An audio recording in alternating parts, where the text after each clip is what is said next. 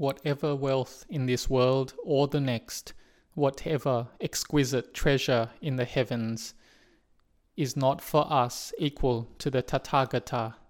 This too is an exquisite treasure in the Buddha.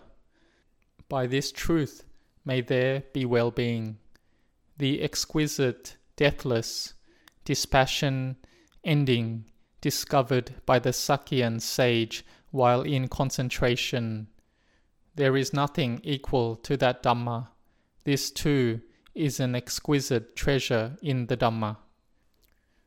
By this truth may there be well-being.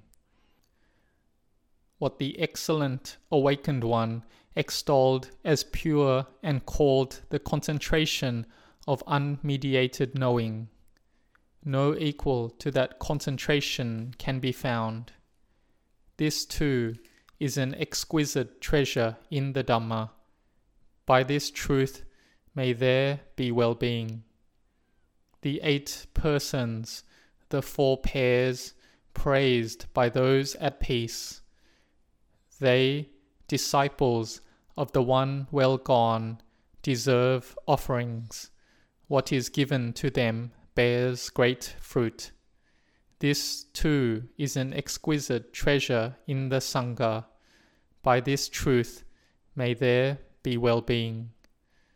Those who devoted, firm-minded, apply themselves to Gotama's message, on attaining their goal, plunge into the deathless, freely enjoying the liberation they've gained.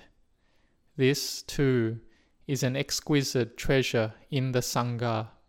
By this truth may there be well-being.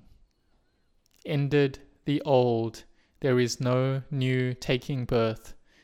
Dispassioned their minds towards further becoming. They, with no seed, no desire for growth, the wise, they go out like this flame. This too is an exquisite treasure in the Sangha.